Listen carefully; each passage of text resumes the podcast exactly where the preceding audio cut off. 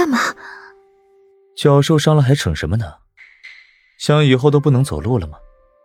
裴玉冷了他一眼，这丫头就没见他照顾好自己过。今日帮欧阳明做了人肉垫子，明天还说不定又帮人挡飞镖呢。我又不是故意，我哪知道会扭伤脚？放我下来！顾阮撇撇嘴，那欧阳明就在自己眼前摔了，他不去救他，那刷出一个什么好歹来，他怎么办呢？不就要被冠上一个谋害皇嗣的罪名吗？放你下来！你这脚，你是要还是不要了？裴玉不理他，抱着他走，步履沉稳。抱着他走了这么一段路，气息一直都是平稳的。这是宫里，顾阮眨眨眼，嘴里这么说，却是更加抱紧了裴玉的脖子。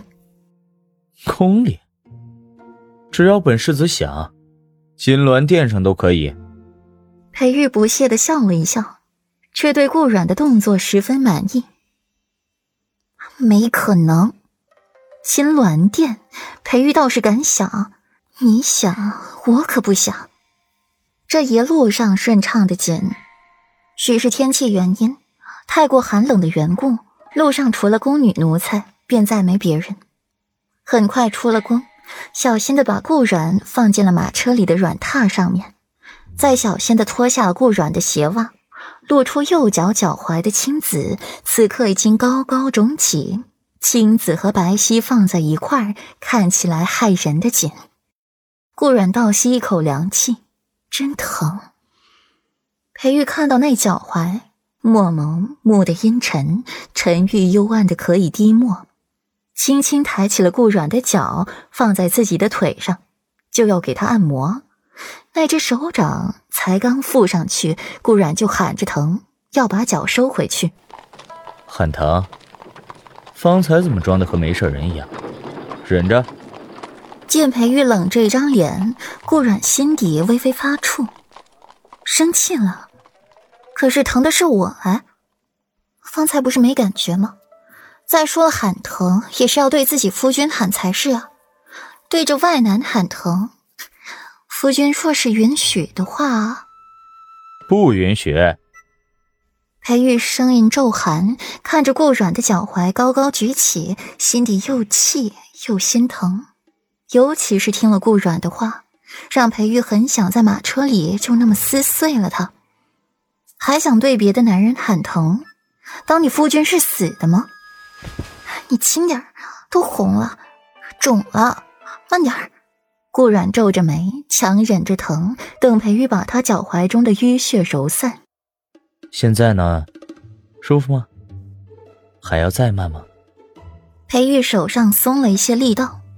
两人暧昧不清的话传到了外面墨河的耳中，默默感叹：世子爷和世子妃真开放，在马车里就忍不住了。最后裴玉是真忍不住了，刚开始给他揉脚，揉着揉着就摸上了顾软白皙细腻的小腿，再慢慢往上。马车颠簸了一路，顾软浑身软成了一滩水。殷殷切切的靠在裴玉怀里，衣衫散乱，露出来的藕臂也布满了青紫的痕迹，却依旧美，美的令人心悸。裴玉，说好的清心寡欲呢？大白天在车里你就这样，摸了他一个时辰，临近快到王府了才放过他。这也亏了墨河的贴心，使着马车在城里瞎转悠，给裴玉机会。裴玉眼足的舔了舔唇角，心情愉悦，悠悠的回着顾然：“不都说了为夫是个伪君子了吗？为夫若不是坐实了这一点，如何对得起阮让给为夫的评价？”裴玉给顾阮整理好衣服，抱起了顾阮，用轻功回去七云轩，又按耐不住的再来一次。方才那一个时辰可是不够的。只是餐前小菜，现在才是享用大餐的时刻。过了午时，裴玉才从顾阮的身子上起身，慢条斯理的穿着衣服，眉宇间一派神清气爽。裴玉看着顾阮生无可恋的模样，亲了亲她的唇，嗓音暗哑：“软软，你这副样子，真是让为夫怎么要都要不够。”